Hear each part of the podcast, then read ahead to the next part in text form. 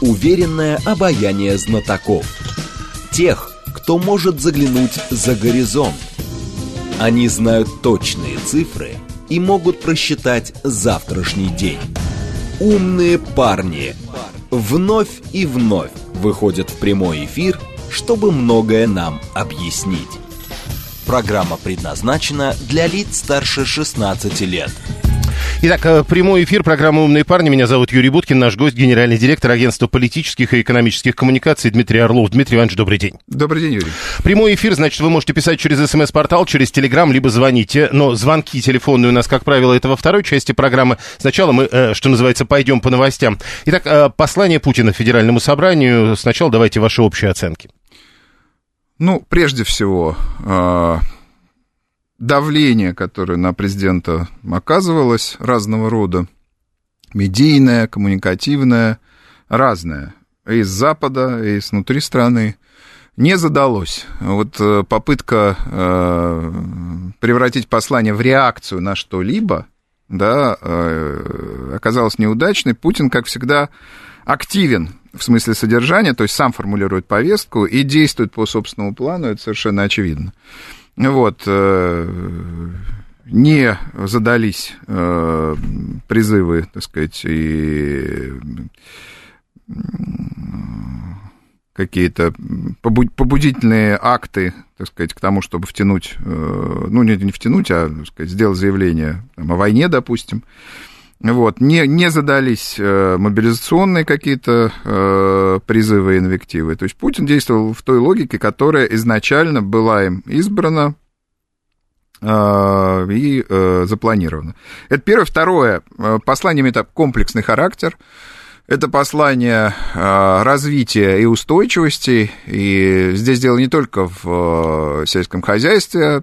Хочу напомнить, что мы собрали, э, собрали урожай в прошлом году и планируется в этом году э, сказать, таких масштабов, что он позволяет э, там, 50 миллионов тонн, даже больше, экспортировать. А раньше при сказать, во, времена позднего СССР, которые многие позитивно вспоминают, там 40 миллионов импортировалось. Да, это хороший, яркий пример.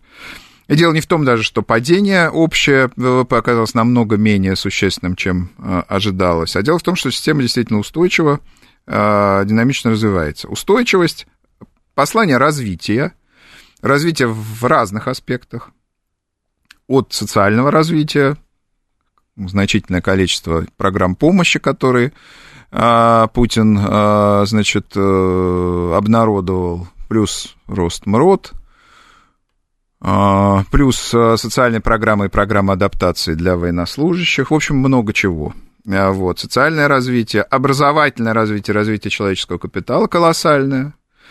Здесь не стоит говорить о том, что дело только в отмене постепенной баллонской системы. Дело здесь в том, что реально вот лифты эти, о которых власть постоянно говорит, они здесь э, в послании президента разного рода образовательные, а, кадровые, связанные с общим обновлением элиты, они понятны и заявлены.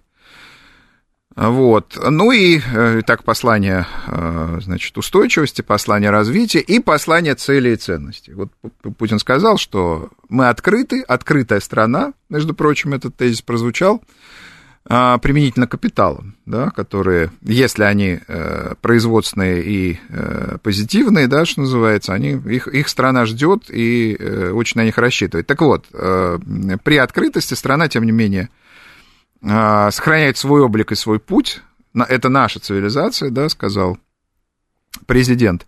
И в этом смысле вот эти цели, ценности, фундамент, на котором Россия стоит, они вновь были так сказать, очерчены, э, укреплены. Это очень, на самом деле, широкая тема.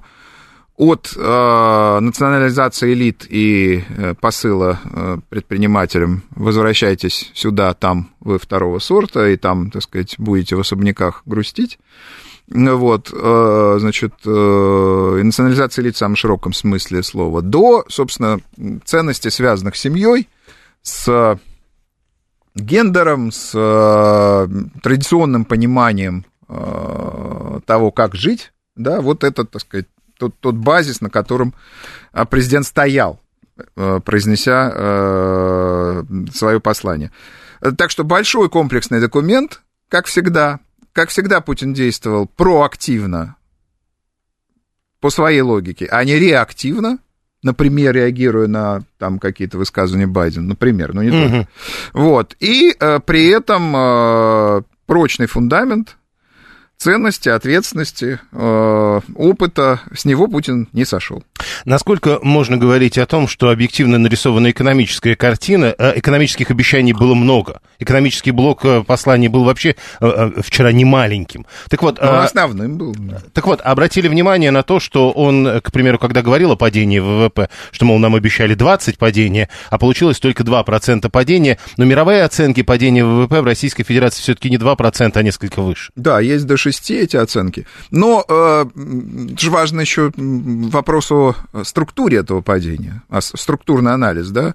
А, а, ясно совершенно, что э, не произошло падение в наиболее существенных, э, так сказать, сферах, вот, и в тех секторах и э, областях, где, собственно, мы критически зависим от там, снабжения, от Э, значит, в том числе продовольственного, допустим, снабжения. Вот там, где э, моменты критические, да, там э, падение не очень э, существенное. Я считаю, что э, я не, не, не являюсь экономическим экспертом, но э, 2,1 вполне э, объективная, я думаю, оценка, потому что, э, ну, во-первых, это тоже немало, если уж так, так сказать, по гамбургскому-то счету. Э, ну, и во-вторых, э, мы же видим, что э, в целом ряде отраслей, э, в том же сельском хозяйстве и строительстве, даже сохраняется рост. Вот. То есть струк- структурно получается оно неоднородное, это самое падение. Это первое. Второе, мы же ходим по улицам, да, понятно, что мы ходим по улицам большого города и цветущего мегаполиса. Самого менее, большого города. Самого большого города. Но здесь же можно было бы ожидать и вывесок об аренде, и многих других следствий такого явного кризиса. В этих же нет. Понимаете? И это невозможно а, скрыть или как-то иначе интерпретировать. Ну, то есть, е- если бы это происходило, это бы видели все и говорили, вот, позакрывалось столько-то магазинов, столько-то там ресторанов, э- началось обветшание там, э, не знаю, э, наиболее значимых улиц, не производятся там такие-то работы.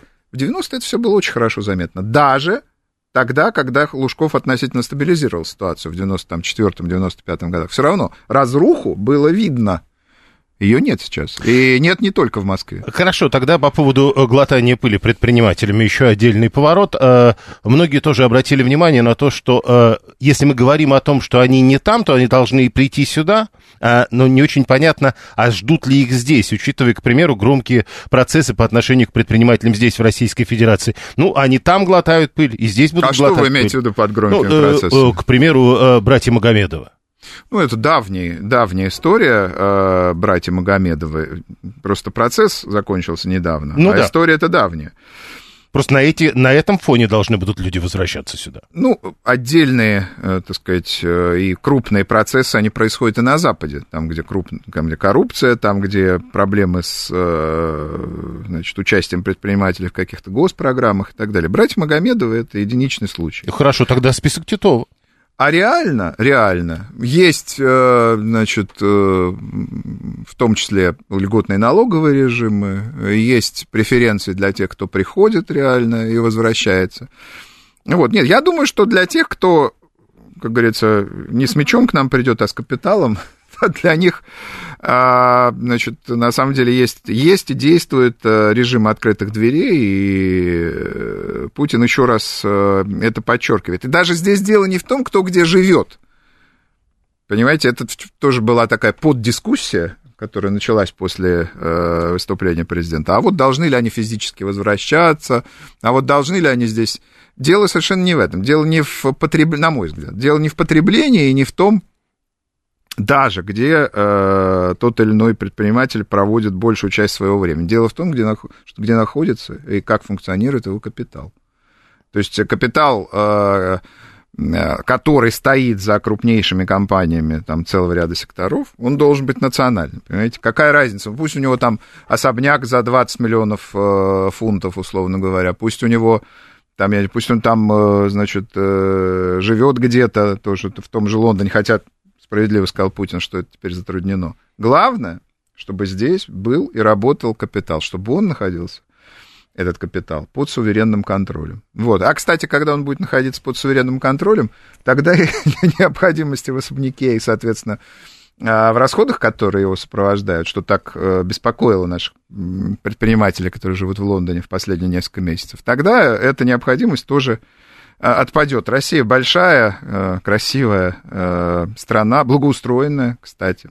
Вот, и проблем с инвестициями в какие-то, в том числе, объекты недвижимости в России нет. Просто э, Путин там ведь говорил о том, что если сейчас у кого-то что-то отберут, то никто здесь, в общем, жалеть его не будет. Некоторые увидели в этом некий намек на то, что, э, в общем, все, что было с самого начала, начиная с приватизации, могут гипотетически пересмотреть. Я не так понял его э, тезис. Я его понял так, что граждане, которые за этим следят, и вспоминают приватизацию и прочие негативные аспекты. Жалеть не будут. Бытования бизнеса, да, они не жалеют.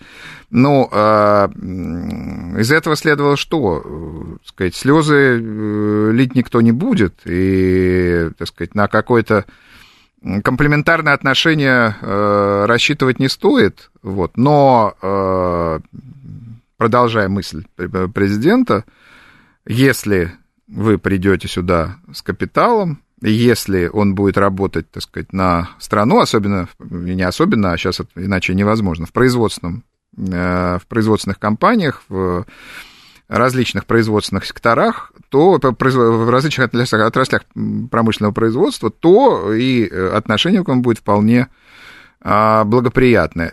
Здесь, на мой взгляд, не было угрозы. Мы отберем, или есть угроза отбора, или население одобрит если Скорее отберут. вот это, если говорить. Здесь было сожаление. Сожаление о том, что, так сказать, э, вы сделали там, неправильно, неверно, капитал вывели там сидите, а, значит, э, граждане, значит, э, слезы по этому поводу лить не будут. Вот как я это понял.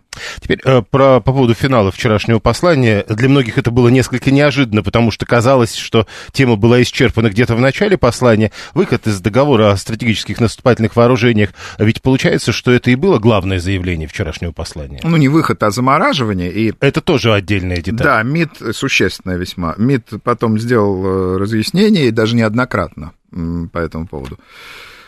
А, ну, это, на мой взгляд, вполне адекватно, исходя из чего. Э, как можно, так сказать, э, разрешать полный контроль, а там полнота контроля довольно существенная за состоянием ядерных арсеналов, если э, мы реально находимся на том уровне противостояния с Соединенными Штатами, который многие считают военным или полувоенным, близким к военному и так далее. Это первое соображение. А второе,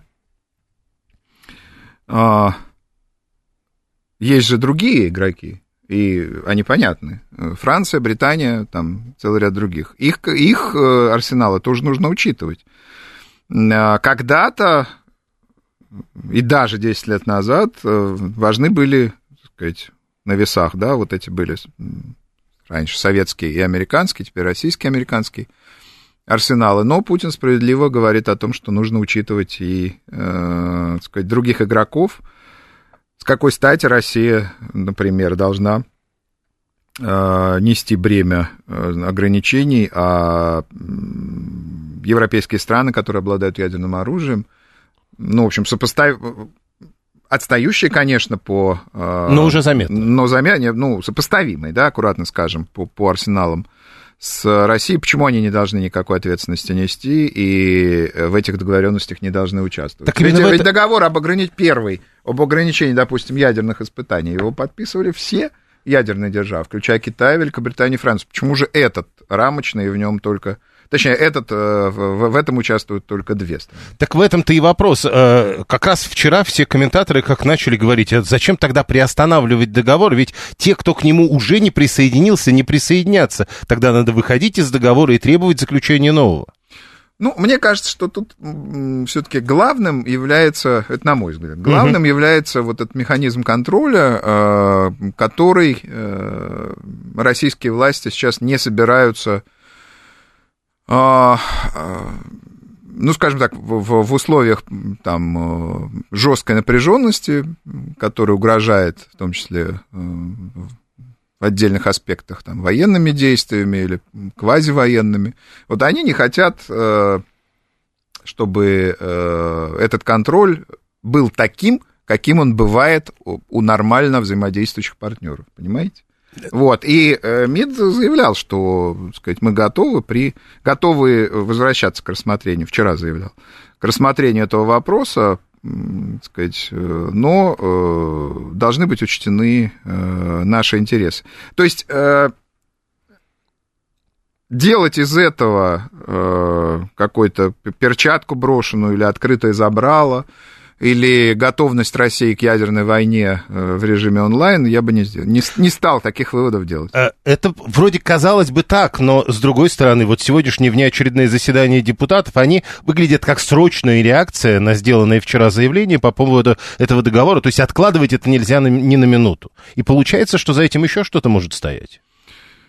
Ну, э, я считаю, что это э, механизм сдерживания, э, Наверное, его можно было бы и не в срочном режиме осуществлять, а там...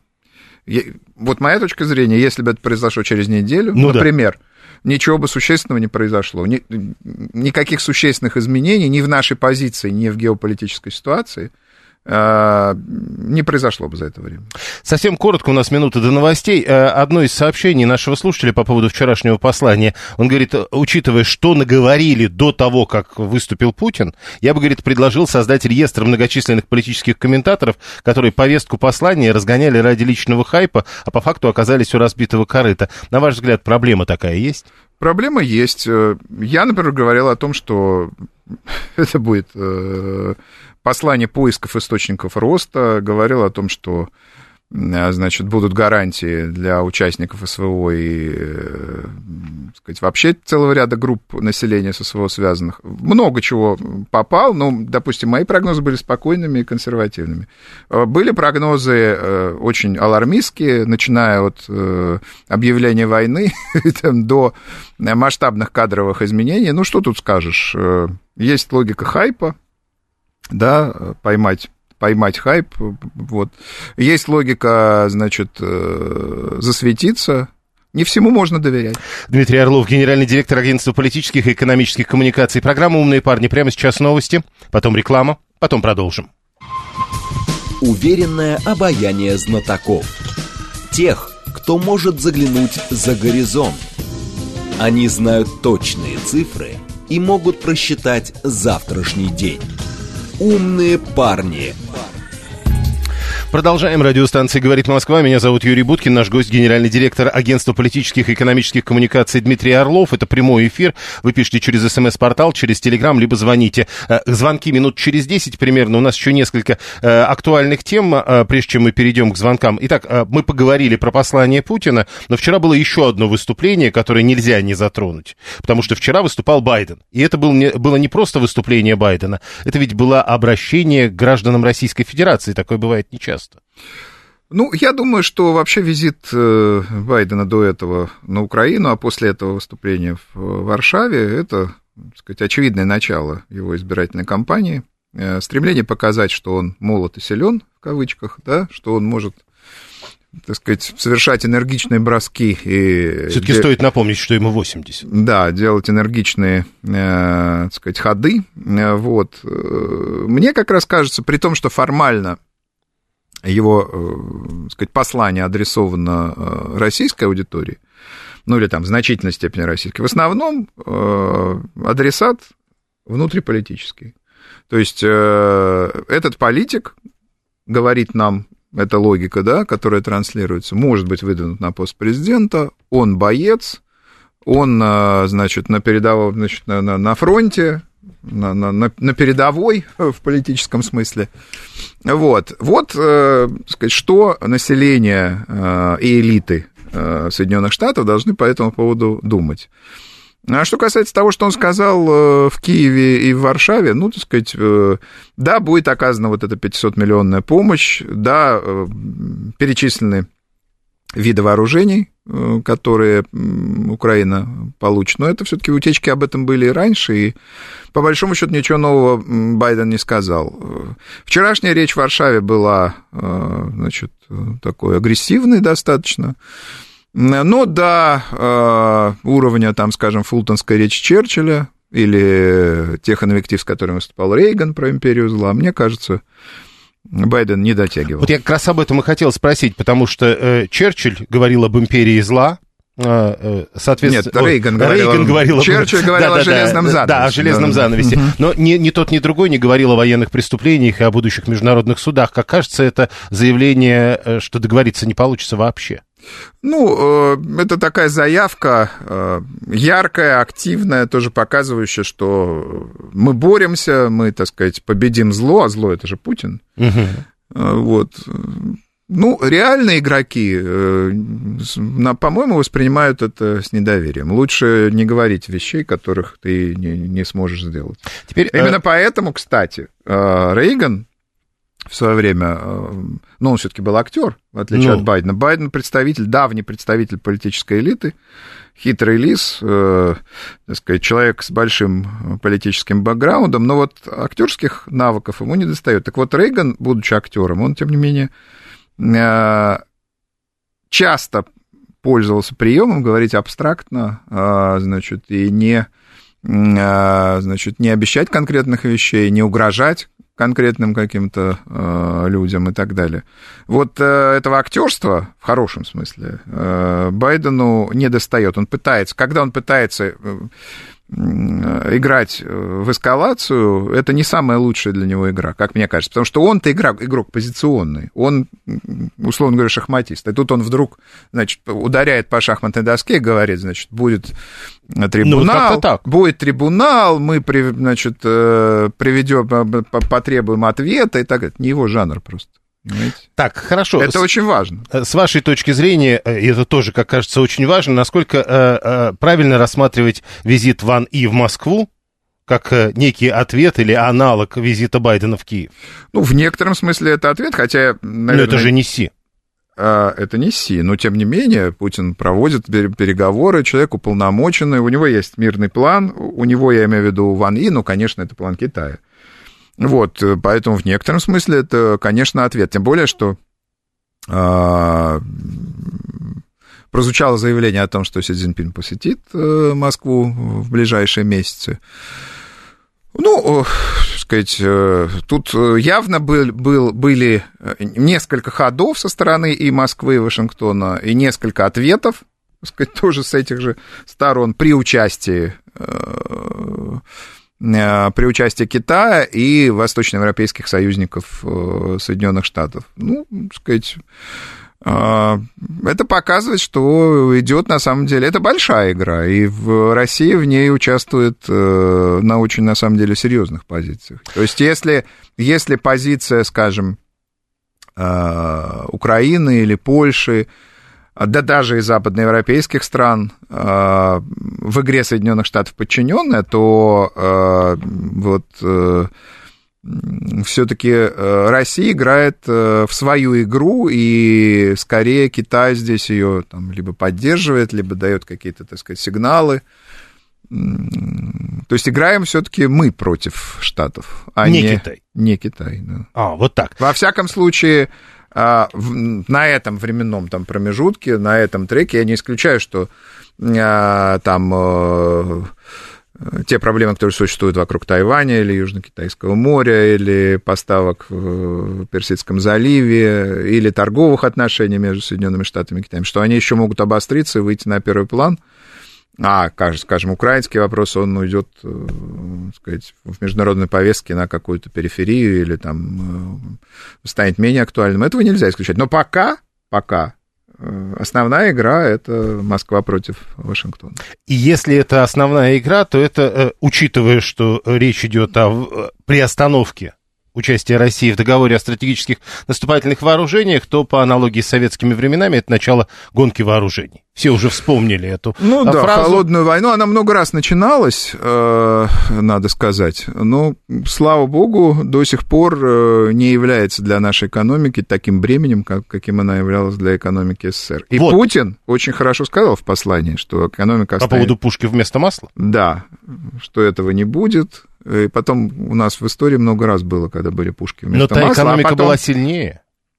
Какая, советская? Да. Да что вы. Нет? Она была больше, это несомненно. Но сильнее или нет? Она как раз, она была не, неустойчивая, она, так сказать, э, там постоянные были провалы, связанные с, э, значит, э, как, группа Б, так называемая, да, производство предметов потребления.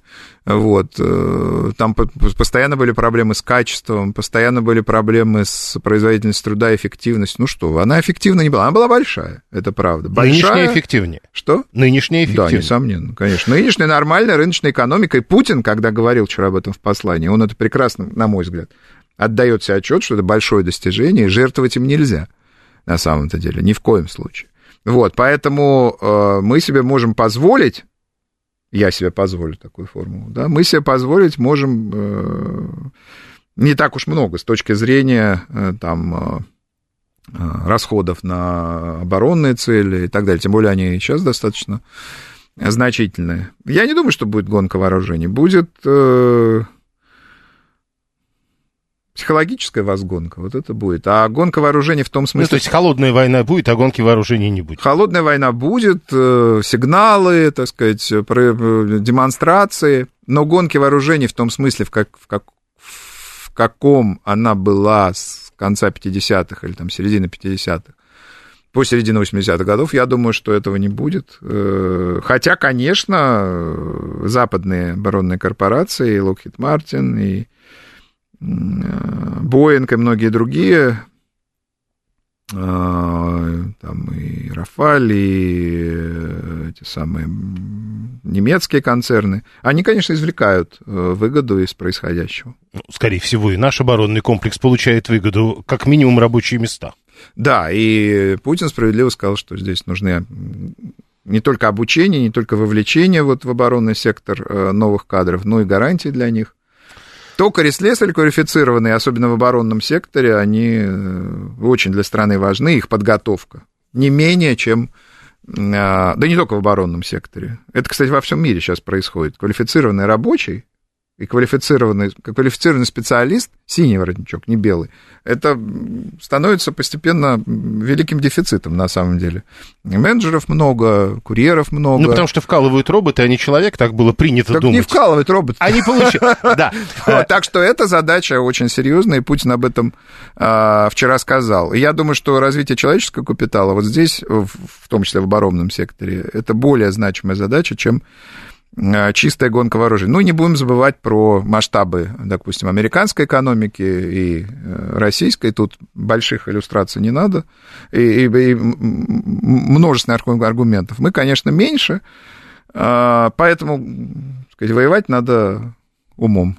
Так, э, еще несколько тем, совсем короткий комментарий. Э, значит, э, возвращаясь к посланию, совсем коротко скажите, на ваш взгляд, очень много говорили, и не только, как кажется, из-за хайпа, по поводу возможности какого-то изменения статуса Абхазии и Южной Осетии. Кто-то говорил, что э, э, одна или обе республики могут э, оказаться внутри Российской Федерации, кто-то говорил, что они могут присоединиться к союзному государству. Параллельно пришли сообщения о том, что руководители этих республик приехали в Москву, причем не на несколько несколько часов. А что это было?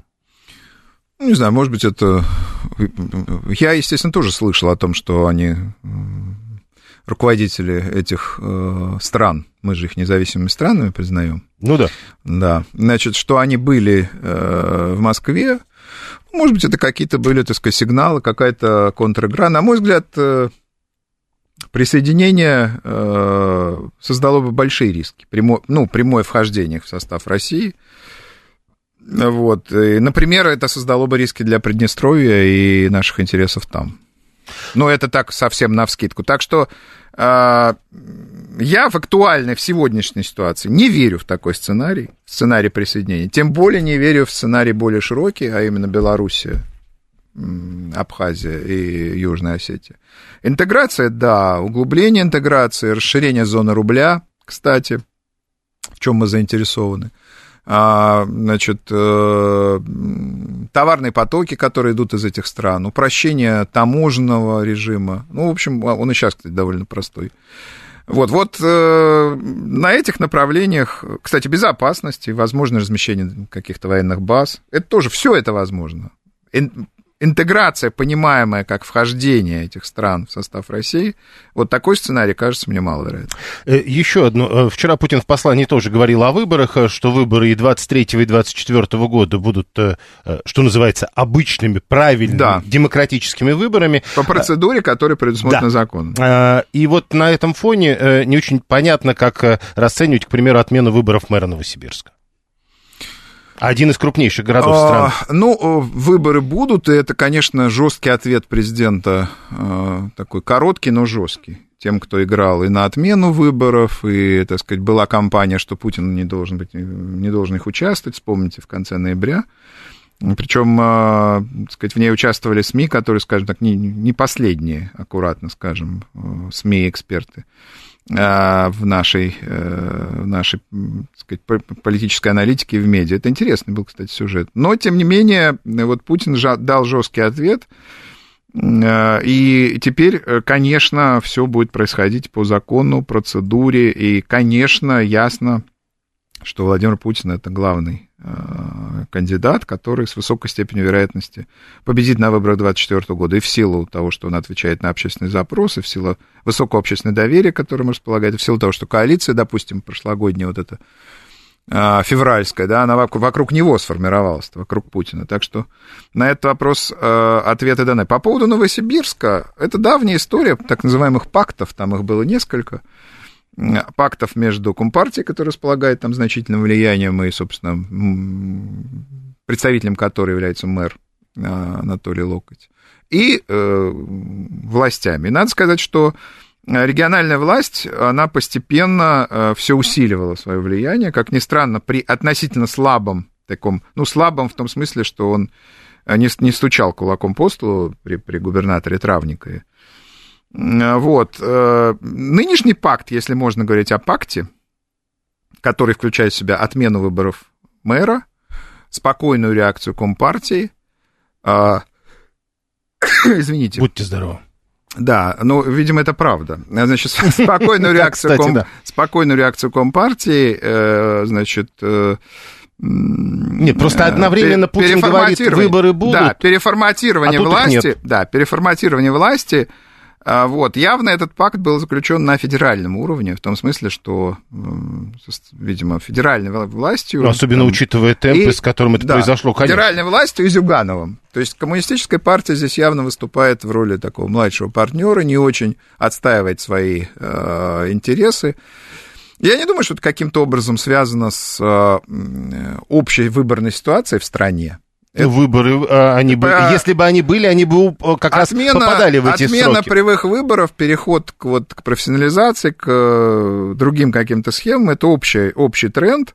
Он создает риски, он э, затрагивает политические интересы губернаторов, в данном случае губернатора Травникова.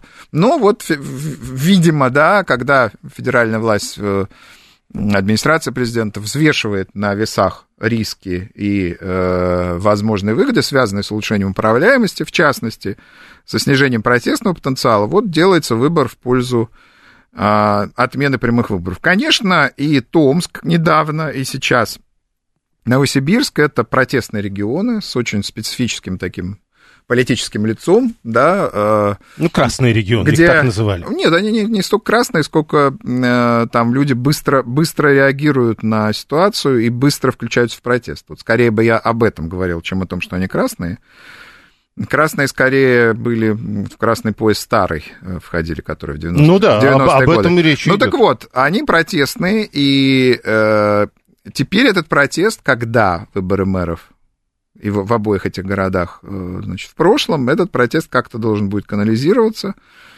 И здесь могут быть проблемы. Э, посмотрим, как их будет разрешать федеральная, региональная власть. То есть суть с отменой прямых выборов, значит, нужно быть готовым к нарастанию риска в других сферах, а, например, гипотетически говоря, вокруг э, там, экологической повестки или вокруг транспортной повестки, ну, вокруг много чего. В общем, э, э, здесь есть преимущества, здесь есть риски, все надо взвешивать на весах. И вот этот новый пакт, он ограничивает влияние КПРФ в регионе, а значит, кто-то может быть на новенького в качестве, в качестве игрока, который вот эти протестные настроения и э, негативные ощущения населения будет собирать. Э, теперь э, возвращаемся к выборам, в которых, как вы говорите, точно будет участвовать и, скорее всего, победит Владимир Путин. Ну, с вашей точки зрения. Я так считаю, да. да. Если это так, то как расценивать, опять же, на фоне вчерашних заявлений Путина, сегодняшнее заявление Миронова, который говорит, мы не будем выдвигать кандидата, мы будем призывать голосовать за Путина? Ну, сказать, это не бог весь какая для Путина э, поддержка, потому что Миронов... И поддержка ли это? От 1 до 3 процентов. Нет, безусловно, поддержка. Почему? Сказать, э, ведь формируется коалиция, да, она, она, если ее формировать, она должна формироваться политически. Формирует ли это доверие к таким выборам?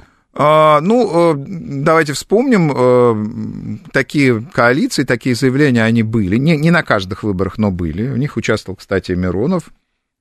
Вот. Э, я, честно говоря, думаю, что все-таки э, у партии должна быть собственная идентичность. Вот эти слияния, да, бесконечные, они, слияния, имеется в виду в повестке, они э, приводят к тому, что партия теряет субъектность. То есть население задаются себе традиционные сторонники ЛДПР или Справедливой России, задаются вопросом, а, собственно, чего ради мы вот должны... не зря вы, кстати, про ЛДПР вспомнили. Да, чего ради... Слуцкий на днях ведь про говорил... плечом к плечу-то? Да-да-да. Чего ради мы должны за них голосовать, если они, собственно... Все равно плечом к плечу. Да.